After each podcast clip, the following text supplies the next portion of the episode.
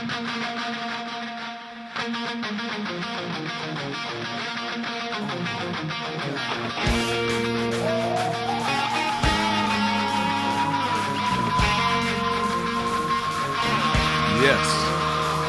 that is what I'm talking about.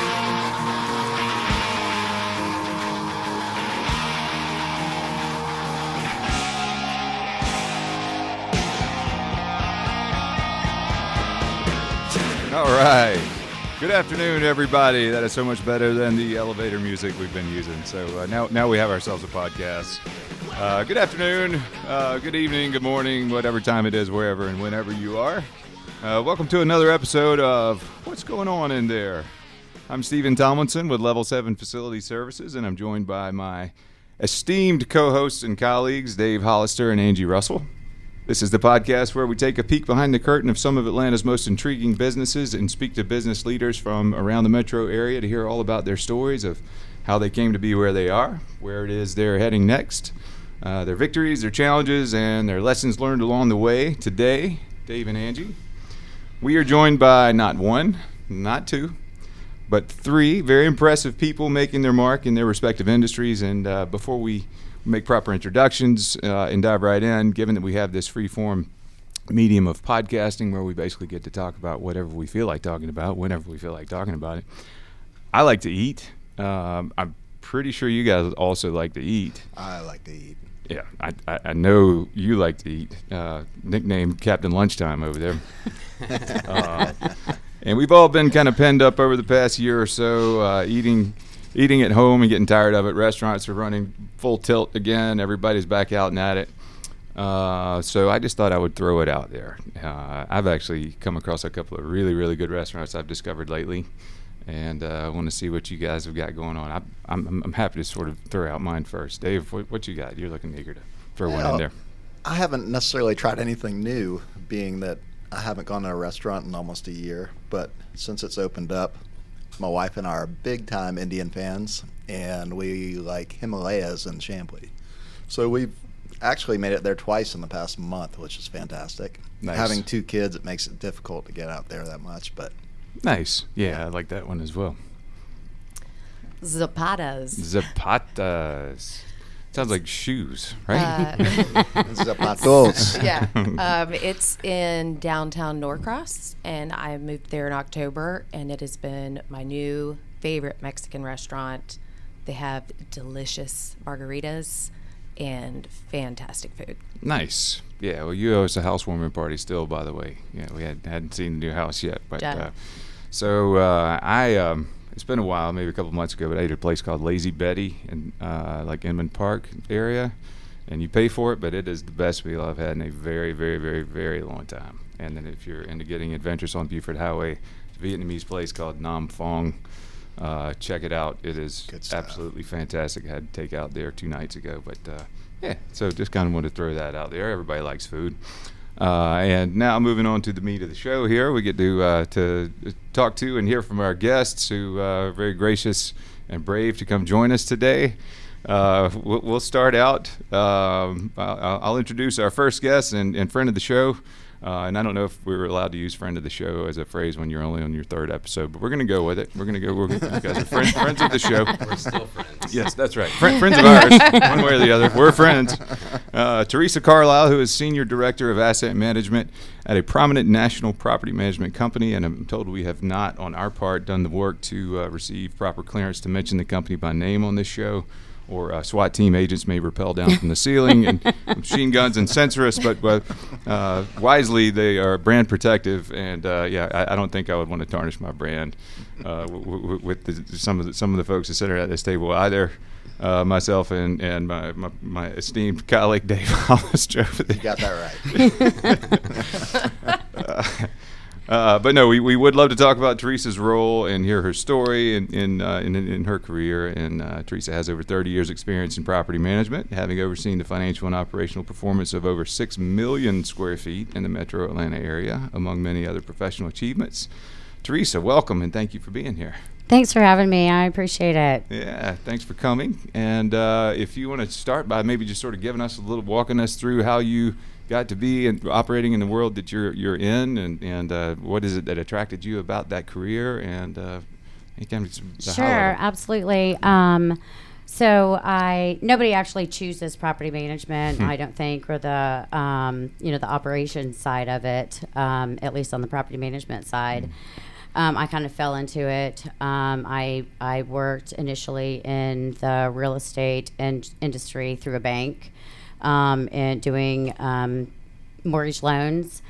And once I moved to Georgia, I had a friend that had an entry-level position open at a property management company, a real small company, at a prominent building in Atlanta, and I took it on. I was kind of the only, person in the office handling everything. Things have certainly come a long way since then, and... was that an office building? It wasn't an office building. You have to manage, did you manage the leasing and then the ongoing property management? No, I started at the ground floor, so I was basically a tenant service coordinator. So I dispatched work orders and helped the customers get moved in and get their keys and just. Or many hats, administrative, like. Administrative, yeah. Type of work. Yeah. And then moved to as an office manager at another company, and basically did the same thing. Back then, in those days, the property manager was out entertaining customers, and so I was at the office doing the work. So I learned a lot and was able to progress through the industry.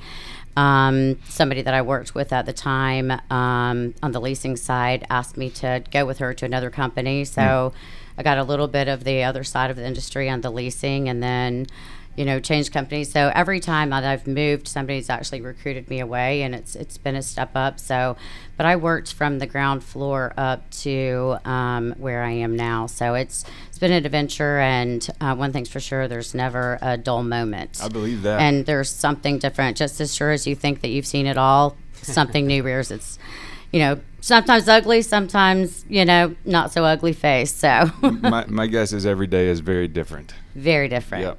Well, and obviously in commercial and industrial cleaning, we deal with a lot of commercial property managers, and you guys you stay busy, that's for sure. I can attest to the fact there's never a dull moment. I've seen it. Yes, for sure. And you originally hail from St. Pete, Florida? Yes. So I spent most of my life in St. Pete before moving here, and I moved here when my son was about 3 years old, and brought him up in the industry, and now he's actually following in my footsteps, and he's actually in property management as well. So very cool. Our families don't like it when we get together because we're talking shop, and they have no idea what we're talking about. But I'm used to that. Nice. Well, so is most of your portfolio office? Is that kind of your primary focus? Yes. Yeah. And I'm sure that the pandemic had some a pretty big effect on your occupancy and where things are going. What do you see happening with office in the next few years? So, fortunately, I'm going to look into my crystal ball as I talk and say this. There are going to be changes for sure. Do we think the office environment's going to go away? No. Yep.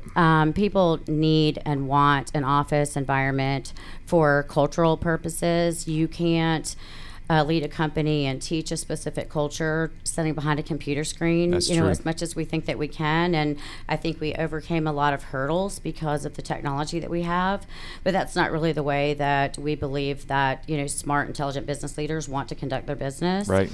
So they'll be back. It's slower than we would have liked, but we are seeing occupancy increase. So we're taking every little percentage increase as a positive, and it is increasing, so good. We're very happy about that. That's great. Glad to hear it. Fantastic. Well, thank you. We'll come back to you with some more questions. Absolutely. A little bit. I'm going to try to work our way around the table here, and to my immediate right, I have Danny Patton, old friend of all of ours, and we definitely call Danny a friend of the show. Danny's vice president at pre-construction and development at Asa Carlton. Danny originally hails from Washington D.C. attended the University of Maryland, and has made his career in commercial construction for over 20 years. I don't want to date you, so I don't know exactly how many, but I know it's more than 20 years. And Danny has also hiked the entire 2,180 miles, is it, of the Appalachian Trail? It changes, but I would say it's more the, I've hiked the width. Yeah, from one side to the other. Me too. One step at a time. The entire width of it, yep. Well, that's a personal bucket list item for me, Danny, but welcome. Thank you for coming here. Appreciate the invite. Yeah. Well, let's start. Let's change it up and let's start with the Appalachian Trail, if you don't mind. That one's near and dear to my heart. Yeah. I had an opportunity. I had my own program management company in Charlotte, and I had finished up some projects in Union County and had an opportunity in between going and building the Levine Children's Hospital. Mm-hmm. And had a little bit of a moment to take a nice little walk. That's awesome. And but I tell you, I learned a lot from that, and I've even thought about doing it again. Most of the people that I met on the trail were in a transition in their life. They were either getting divorced, or they were a widow or a widower. They had graduated high school or college, retired. And so it was an interesting time to meet people, and there's an anonymity on the trail. So mm-hmm. People try to give themselves their own trail name, but they soon realize that they get given one mm-hmm. from others. But the whole motto is you hike your own hike. Mm-hmm. And so it's your own journey. And I tell you, there's the things that you learn out there. You think day to day, you think about a million stresses in a day, but it becomes very primal out there. You're looking for water, but you're hiding from it at the same time. Mm-hmm. And and they do a really great job. I mean, especially now. I mean, when I hiked, they had just come out with blackberries. Oh, wow. Okay. So we used to use these other little, I forgot what they're called. You would type them, your trail journals, and you could put it to a phone like a fax machine, and they would upload to trailjournals.com. Mm-hmm. And now with all the technology, all of the Nile, I mean, the different, synthetics and titaniums, everything's, now it's super fast, and people are running the whole trail, trying to beat records, but I wasn't a purist. There was times that I went and did slack packing, where you just go to a hostel and somebody drops you off. And take a zero. Yeah, there you go. And so it was just more about the experience, but I tell you, there's nothing like getting to a mountaintop and saying, oh my gosh, I got to go there today. Mm-hmm. And then looking back and saying, man, I came from there. Yeah. And it doesn't matter what you plan, it all gets thrown out the window when you get out there. And it's interesting, when you get into towns, you start to see some of the other thru hikers, and while you're not really hiking with them, you start to become this pack of friends when you show up at a hostel together. And you start to get a little bit of anxiety too, and you want to get back out there. So it's I definitely had a lot of fun along the way. You have like bounce boxes where you could take a box and send it to the post office ahead of you, and they would hold it for you. Mm-hmm. So there's just so many different crazy cool experiences, but definitely want to do it again. I'd like to do it with my son. Yeah, that's cool. Yeah. What year did you do it the first time? 2004. Yeah. And how old's your son now? He's 15. Oh yeah. So he's I guess he's going into 10th grade now. Yeah. So we're getting at that time where family's not his main priority. Yeah. I got a 15-year-old in my house as well. I know exactly what you're talking about. Mm-hmm. Well, that's really cool. Well, let's dive into your work, commercial real estate, sure. Construction rather. You guys are going crazy right now, huh? Yeah, it's never a dull moment, and I know a lot of the things that we do impact a lot of the owners, and sometimes we're just the messengers. Mm-hmm. And I think. The way with material prices and things like that are hitting everybody, and metal prices, it's changing how we need to approach projects. But I think it's going to do a better job of starting to create this collaborative approach that we've always keep, harping on, but nobody really truly does it the right way. And it's really interesting to be on the program management side, having my own company, working on the subcontractor side, and then working on the general contractor side. And I've managed design build projects, and there's not a lot of projects that truly go through that process of the collaboration that you really need to start from the beginning as a true partner. People are always thinking that there's a lack of competitiveness if you're not. They think people are out to get them naturally. Mm. And when you know that everybody is vested in a project, you know they all have the same common goal, you value their service, and you're willing to pay for it, everybody's life is a lot easier. Right, when everybody's playing on the same team. Yeah. Yeah. So, you know, I've worked at a lot of large, you know, publicly traded firms, and I've learned a lot, had a lot of great experiences, and just built some really incredible projects and been a part of things like that. This new transition, this new kind of chapter in my life, you know, I've left the corporate world, moved over to a mid-size construction company, Asa Carlton. Mm-hmm. Great firm. Really enjoyed the last month being there. You know, I started out in the field as a form carpenter, worked in HVAC, my father owned a company, and so I was always in the trades. And you know, I realized that as I went through this journey of starting from scratch, you know, I was able to really learn a lot of basics in construction that a lot of my peers never had until later in their career. Yep. And it's got me back to those roots. And honestly, up until the point when I was making this change, I started to really not like the industry. You know, I was really getting tired and overwhelmed and just frustrated. And it wasn't necessarily the industry that I was getting frustrated with. It was just the lack of my engagement in being a builder. I was getting more focused on corporate reporting, mm-hmm. More on, you know, into the sales and sales processes and just all of those check the box. But it took me away from what my roots of actually just, you know, building and being a part of something, and really now being able to teach people the skills that I've, you know, learned over the years. And because I think there's definitely a void we're seeing in our industries because of things that happened, whether it was the economy crash in 2008-9, where people went in more tech, or, you know, with now technology, people want to go into technology. But now we have this social media, and there's careers out there as an influencer, which I still can't understand. I'm trying to talk my daughter into that one. Seems like a pretty easy gig. I know. I need to make money like that. But I also realized I wasn't really good at anything else. So I'm gonna stick with this, and I'll be back tomorrow. Yeah, that's cool. But you know, I've really enjoyed it. I mean, Asa Carlton's a great firm. They have three different real main parts of the businesses. They have their Asa Carlton Services, which is our framing, drywall, acoustical systems business, and you know we service clients all over the country in that aspect. A lot of the national firms, and even some of the mid-sized and smaller firms, and even some of our competitors here.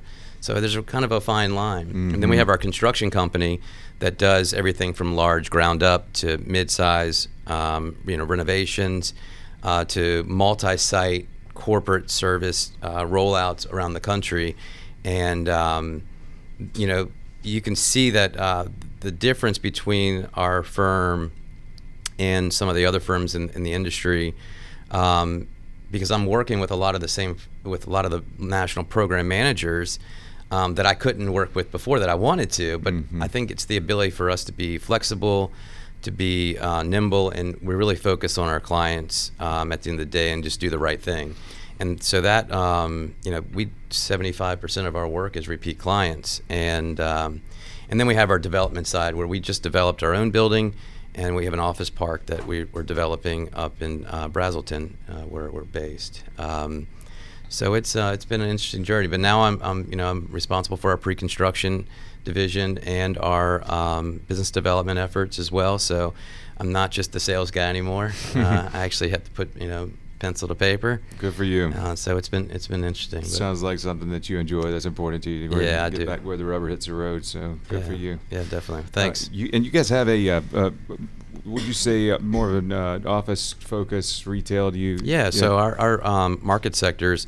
I mean, we're focused in most sectors, but you know our niche is really the you know, pharmaceutical, life science, healthcare, retail, commercial office. So we have a little bit of everything. So that's, you know, like I said, we're doing projects on the general contracting side from Brazelton in Arizona.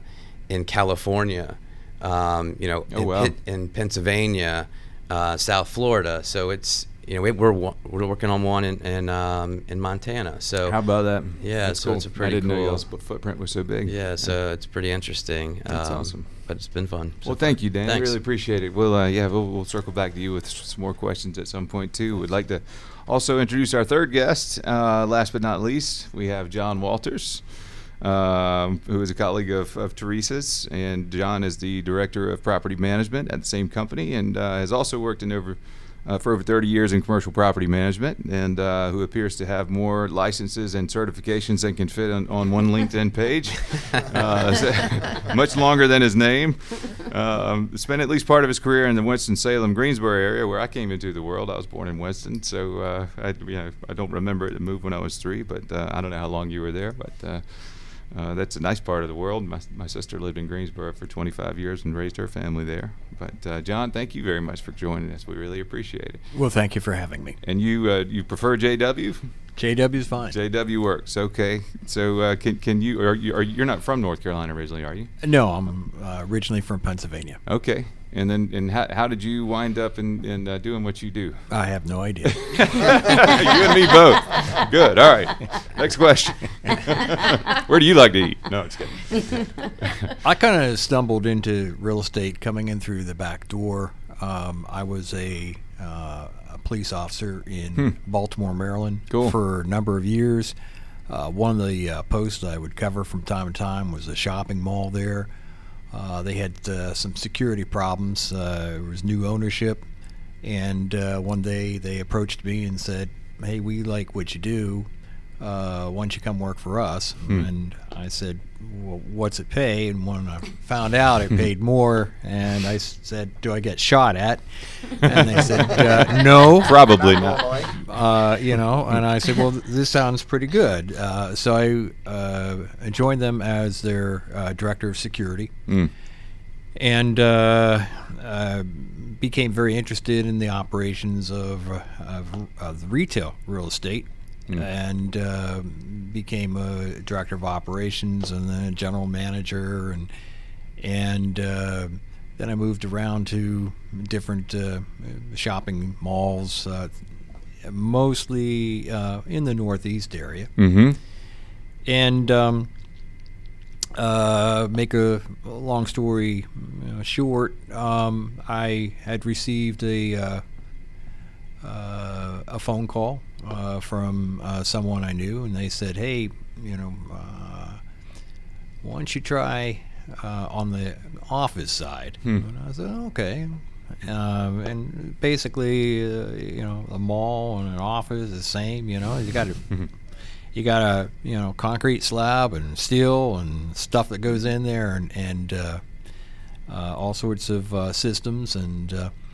That's how I got into the commercial office real estate side, and been doing that for a number of years. And then how I ended up with the present company was off of that phone call, and I was in the Greensboro area in the same position that Teresa has, and I was. Doing, as I call, I was fat, dumb, and happy, and enjoying it. And there was a market rotation which occurred, and there was the great opportunity to come down to Atlanta and support Teresa. And despite knowing her, I still came. There you go. Like that. No, she's wonderful.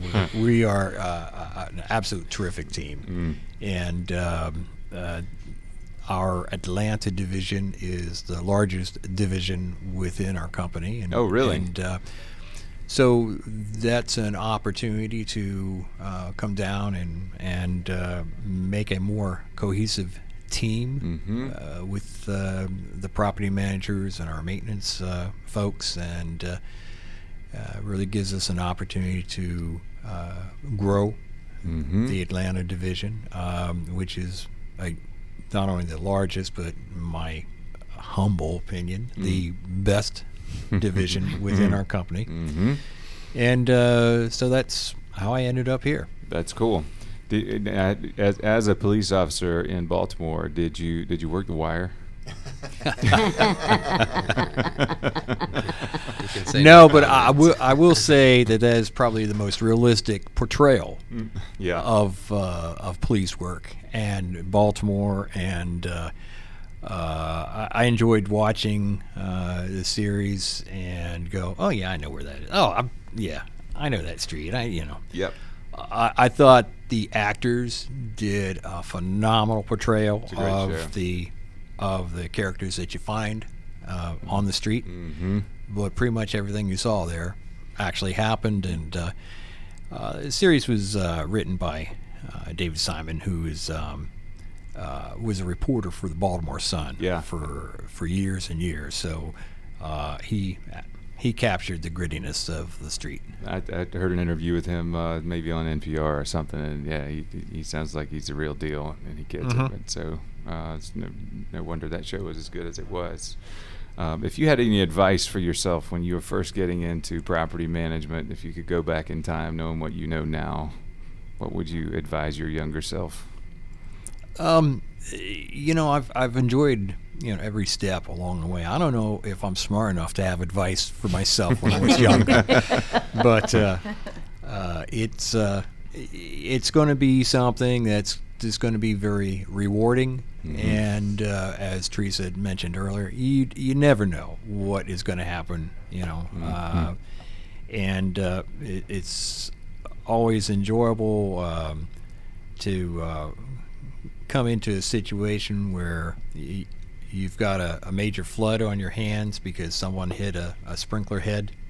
Mm-hmm. And it's to a car in the pond. Yeah, car in the pond. Oh, wow. Yeah. Oh, that's fun. Goodness. Sounds like The Wire. Yeah.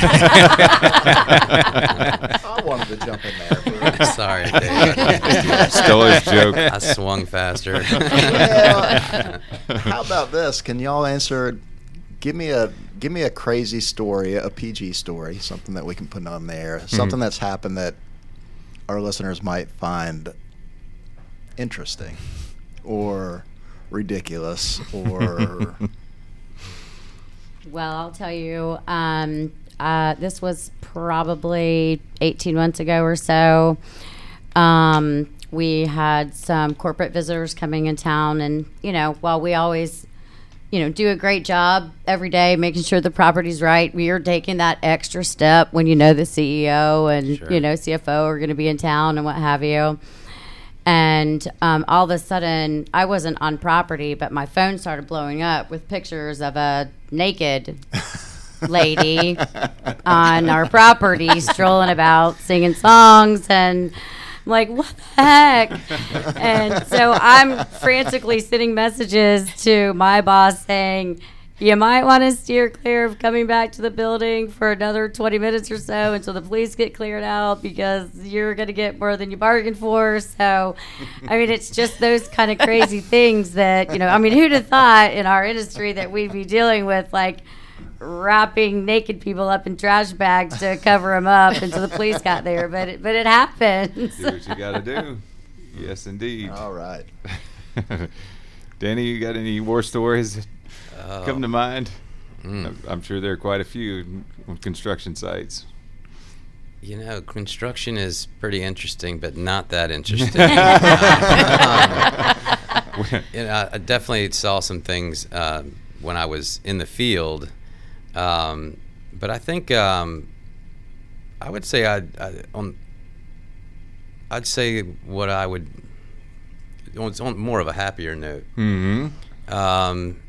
During COVID, construction didn't stop. Mm-hmm, that's for sure. And, while a lot of people were at home, there was a lot of people in the field, and they were going to work every single day. And, we use that word essential workers, and we talk about the front, the first responders and those type.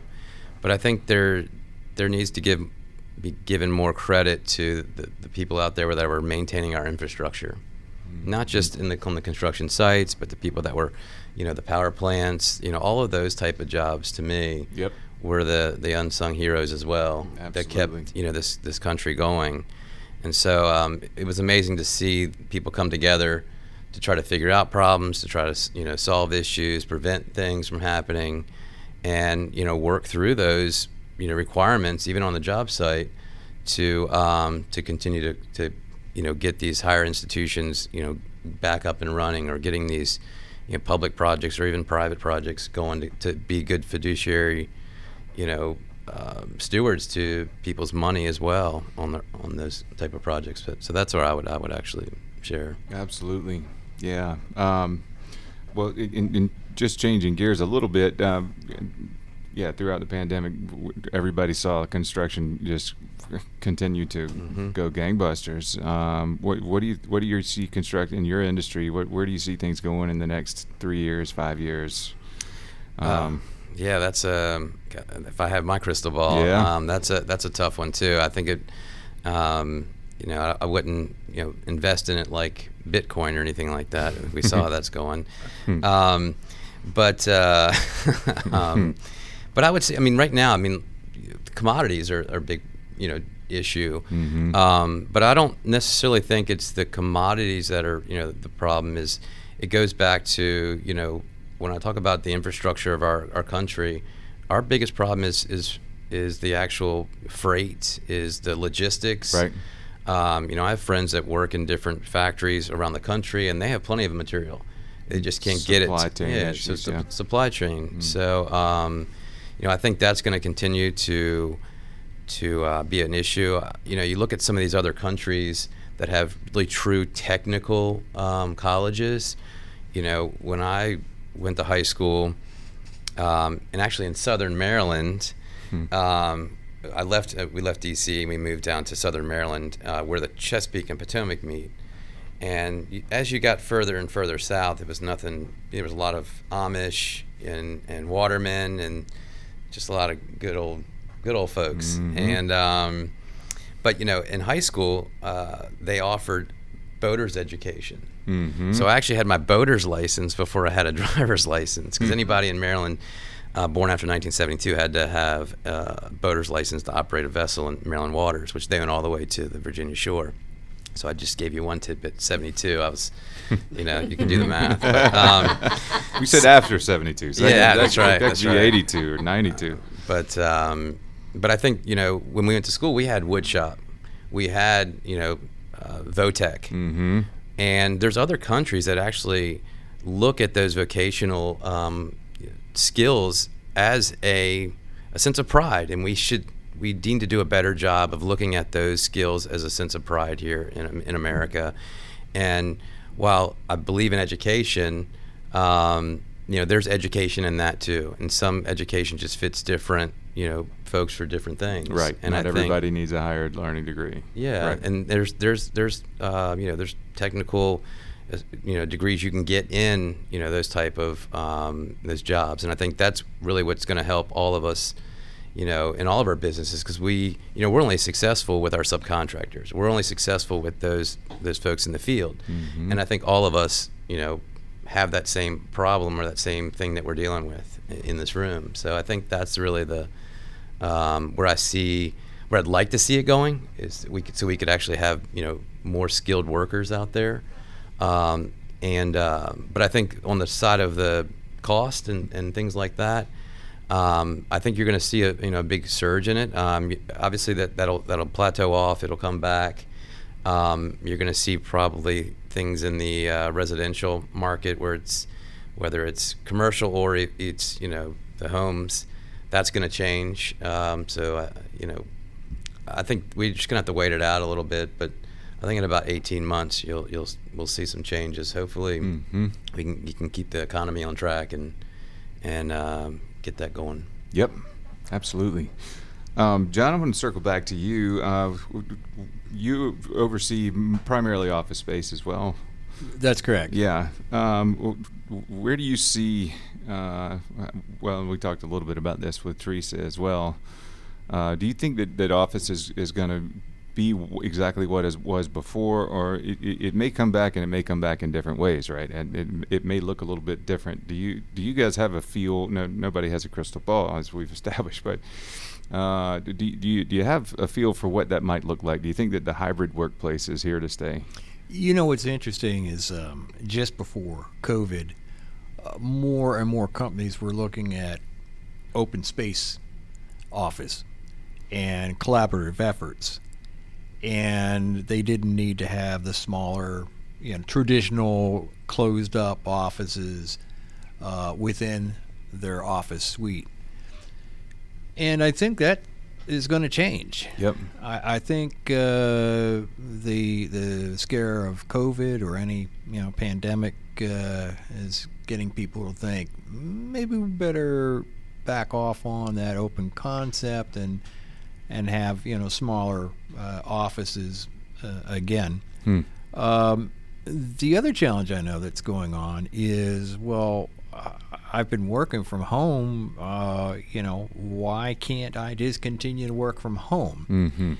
Mm-hmm. I think so much is lost by not having that daily contact, the water cooler talks. Right.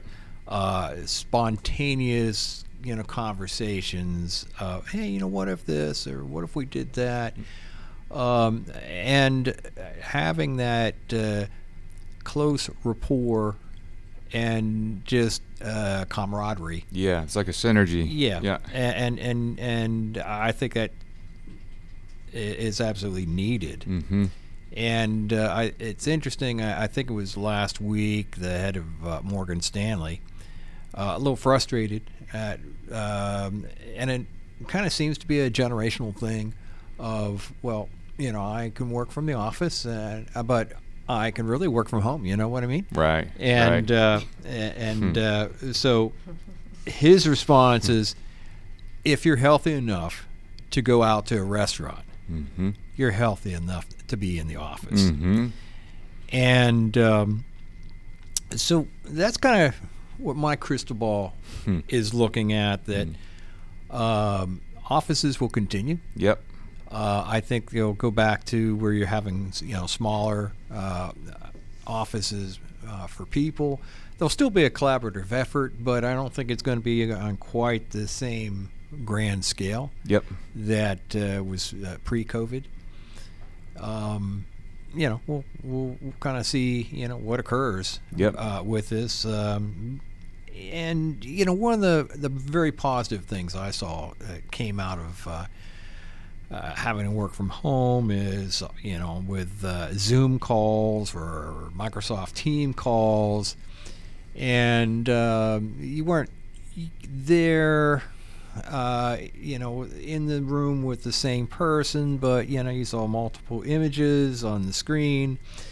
But you also got to see people relaxed in their own environment. Right. And you got to see, depending on where they were taking their call from, and we had some folks literally in a closet. Mm-hmm. So you went, oh man, that went out of style years ago. Get rid of that thing. And come out. Yeah, and you start looking at some of their decor and go, oh no, that's not a good color for that room. Get rid of that thing. But you also got to see, kids running through and spouses, walking through, and pets, all over the place. And it gave you a better understanding of the person, just kind of looking at them in their natural environment that I don't think you could actually have had in a structured office environment. Yep. I think that accelerated hey, let's go out for a drink after work. Right. Many times over before you got somebody really relaxed where they wanted to talk about themselves. Yeah, I think that's true. Yeah. And so I know after some of the calls, I'd go back and have a private call with somebody and say, hey, I kind of saw your dog. Yeah. Well, how long you had that dog? As you have these conversations, you're just tightening that bond of the professional rapport. Yeah. Yeah, I agree. I think that we saw a lot of that too. Yeah. That is a nice little upside. For and that sure. was important for JW too, because he was newer to the. I always tease him and tell him thanks for bringing COVID along with you from Greensboro, because he was trapped in the midst of COVID, trying to build relationships with all the new people, that we're going to be reporting to him and what have you. So, I've said like him, like we really do make a good team. Like we are taking bets constantly on who's going to answer a question in what manner, to see if we're on the same page. But, it's like I said, it helped me tremendously because I already knew the people. I could get to know them better that way. And we chatted every day. I mean, for 9 months, we had telephone call every single day for a COVID update, a COVID check-in, a mental health check-in, just whatever. Well, it was harder for JW because he didn't have that relationship built already. So right. He had to go the extra mile. So still having that interaction did help him, and then he could bring the personal aspect with him. But we're all ready to be back in the office, and for the most part, we are. You are good. Yeah. So Stephen, why didn't we have more of those mental health checks when we were a lost cause, that's why. I remember my daughter pulling the curtains out from the wall while I was on a Zoom there was call. No need to check. We knew the state of people's mental health. Angie, you didn't get the You didn't want to go there. Right. Don't ask, don't tell. That's right. Yeah. I want to comment on the virtual, we've had this technology for a while. No one ever used it. Who this really messed up was, the neighbors that I had that I saw when I would leave super early in the morning, they were having coffee and walking their dogs, coming back from the gym, and they were just on conference calls all day. And my wife would say to me, why can't you just find a job like that? I'm like, I'm just not as smart as those people, But that kind of messed them up because now those conference calls became virtual. And, I started to notice that we had to create a different culture, with like Teams and Zoom and all those. And the first thing is camera on. It's your job, get up, get professional and so every time we called, it was a call through Zoom. It wasn't on your cell phone. It was a call through Zoom and your camera came on. Pants are optional. I mean, whatever you do below that's your deal. But you start creating that culture and you tell everybody right up front, look, we're going to use our cameras. We got to get through this like this. And because like you were saying, you got to see people's body language and mannerisms and their tone. It's kind of like if you did everything via text, you wouldn't know what people's tone is, what they're going through, what they're really trying to mean. And we had to do a lot of virtual interviews with clients. And I don't know if you guys had to do some of those. And those were really tough. I mean, we had hired a production company at one point to help us. We hired another company to help us, have a controlled Zoom where we were like the weathermen and women like in the inside of our presentation to try to get them to see and feel like, who we were as people instead of just, this. And then it was just the etiquette too. Like you had to go through and teach people, okay, look, if you're gonna have your camera on, no light behind you, put it up at face level, put a collared shirt on, take the hat off, you would kind of think you wouldn't have to tell people those kind of things, but you do, but I think I agree with you. Like that sometimes you save so much time with, just like walking down the hall and overhearing a conversation and you being able to kind of chime in. And that's not an email. It's done. It's down the road and you've moved forward to the next item. I felt like when we started these virtual calls, everybody started just sending me meeting invites and emails, just like they were justifying, like, I'm busy, And so I even think there's protocols now that we were putting in place at my previous firm where like when you would send a meeting invite to certain people, you had to, specify, was this of, just an FYI for you? Was this a meeting that you needed to have a decision? Was this a collaborative meeting? And so that way you knew what your part is, what your role is in the actual meeting. So I think you asked me about how things are going to change. I think there's still going to be a virtual component to a lot of these, but I think there's going to be more protocols in place, more things set forth of expectations instead of just everybody's dialing in. Right. You know? Right. Just winging it. Because that's the only way it's going to work and still somehow be closer to what we were in that you know, together environment. Yeah. But. That's true. Yeah.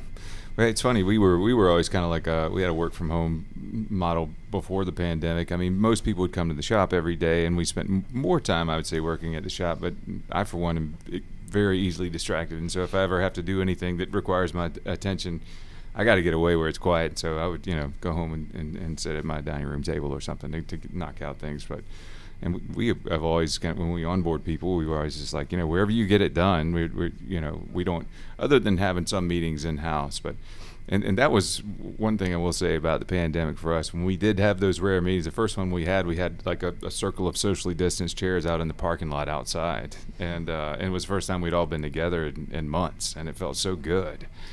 We had our first in-person meeting in Atlanta last week. You're kidding me. And it was, and that was, 16 months? Yeah. The very first one in person last week. Wow. Our official return to work date is mid-July. Mm-hmm.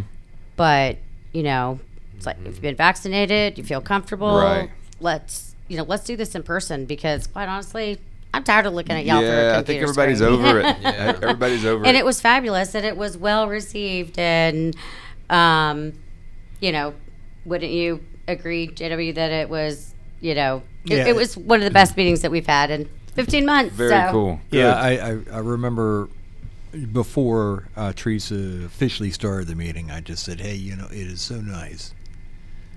Even if I'm looking at the backs of the heads because I was sitting in the back row, but it's so nice to have everybody back in one group, you know, instead of, you know, the virtual meetings. And I think everybody, you know, felt the same way. Mm-hmm. It's like up north, you know, when you get a big snow, you're kind of, I'm inside the cabin for a while, and then it's that first nice day, and all of a sudden you go, my neighbors are all coming out. I'm getting to see them, you know, and hibernation's over. Yep. And I think that's where we are right now. That feels good. Mm-hmm. Feels good. We're back on. Here we go again. Let's hope we don't. You know, there's these variant strains and things may go in different directions, and you know, hopefully we stay on the trajectory we're on, but. At least for now, let's get out and enjoy this, and it feels good to me. But well, guys, we're going to play a quick little kind of round the table lightning round here. No pressure. I know Dave doesn't read, so we can't ask about books. But I can't read. So right, there's that. There is that. Do books on tape? Yeah, absolutely. Or even calling it tape. Absolutely. Yeah, you can still call it books on tape. It doesn't matter. I'm still trying to figure out what he meant by a fax machine. We do get requests for fax sometimes still. It boggles my mind. It really is. But, okay, so either recommended summer reading, a book that you've come across that you really enjoyed lately, or if not that, maybe a good streaming TV show or a good movie that you come across that you'd recommend. Angie, if you want to start with you, if you want some time to think about it, we can move around the table first. Baseline Selling. That is an excellent book. Excellent recommendation. Book. Recommendation requirement. I got to finish it myself. I am not much of a reader, and I spend just about zero time in front of the TV ever since I became a grandmother. So Congrats. My TV and reading time, you know, consist of bubble guppies on the TV and, you know, playing with my 2.5-year-old grandson and my 4-month-old granddaughter. So I have to pass on the books and TV shows. Bubble guppies is a good one. I'm going to have to actually throw a book out there. And Mark Borelli, if you're still listening, this one's for you. It's called Positive Intelligence. Yeah. Oh, that is a good one. So nice. Working on getting my mind straight. There you go. I've got a lot of work to do. I'm not going to mention books, but I enjoy doing reading of books. And most of the books that I've looked at kind of have a military theme to them. But lately, the program I enjoy the most has been the original Top Gear, and the three presenters on the UK version that for one reason or the other got fired, left, went to Amazon. And so they started a series called Grand Tour, and it's the three grown men just being goofy around cars, and it's amazing. Each episode, I'm sure their budget is millions of dollars because they'll wreck cars or just do, you know, some crazy things. So in between, the deal that they worked out was that each one would have a different series. So James May does something on cooking, and Richard Hammond did something on surviving on a desert island. And they're all just very clever. So the third member of the group, Jeremy Clarkson, lives in the Cotswolds of the UK and has a 1,000-acre farm, and his farm manager moved on to do something else, and so Jeremy said, well, how hard can farming be, you know, and I can do this. And it's hilarious to watch him just even buy a tractor, because a normal person is going to buy a sensible tractor that's going to help them work the farm, and he goes out and buys a Lamborghini tractor. Lamborghini, besides the exotic cars, make tractors, but this thing is at least a $500,000, and you just watch him. He can't even plow a straight line. And is always about trying to cut through things and save time, and so he says, well, instead of stopping and at the end of the row and then backing and then turning and then coming straight up, I'll just do a big U-turn, not realizing that some of the mechanism for putting seed in measures specifically the distance using GPS and all this, and now he's got seeds and on top of seeds, and it's hilarious. But at the same time, it also opens your eyes to what our farmers have to go through, the costs and expenses of bringing in whatever it is that they produce, the rules and regulations that they face, and nature as well, with this constant rain that just ruins the opportunity to put crops in the ground. So that's what I've been watching lately. That's interesting. And agriculture is changing fast, that world for sure. Yeah. Danny? I read all day long, a lot of technical contracts and specifications. Do you recommend any of those contracts? No. Is that a whodunit? Yeah. I wouldn't say that I read... I have something to recommend specifically, but I, right before the, COVID hit, my landscaper fired me, and you know who you are out there, and I apologize. I apologize. It was not Russell, and so I decided I was going to make my front yard a fairway. Oh, nice. My son was not really enthused by that because there was a lot of manual labor, but he learned a lot over that course of those months, going from complete dirt to now this incredible grass that we've seen on 2 seasons now. It's not televised, but 2 seasons. But when the neighbors drive by and they see me out there and my daughter, we're doing it together, trimming the edges with scissors and stuff. I think they're definitely thinking that neighbor. Yes, I'm that guy. You get on YouTube and you start to find something. I think we've all done that, where you try to find something and you get on YouTube and you're looking for a recipe, or you're looking for how to fix this. And next thing you know, you just spiral down this rabbit hole. And next thing you know, you're watching you know, some war thing or something, you know, some kind of weather tornado or something. And but I really got into my lawn and trying to figure out how to grow grass and learned about it. And I did get some help from a guru out there, Mr. Bill, you know you are. But you know, everything you know you do, there's a chemistry behind it, there's a, you know, the science behind it, there's a technical behind it. And so, you know, I kind of, maybe my OCD kicked in and I went a little bit overboard. And the landscaper, you know, he drives by and looks at all the other lawns, and I still look at mine. And but I think we're good now. Take some personal pride in the fact. Yeah, nice. Exactly. But, well done. But show, I'm going to go back just watching my grass grow. There you go. That's perfect. That's much better than staring at a TV anyway. Yeah, it's very nice. Good for you. Nice. Nicely done. Well, I'm a big fan of the Ken Burns documentaries, and he put a recent one out on Hemingway.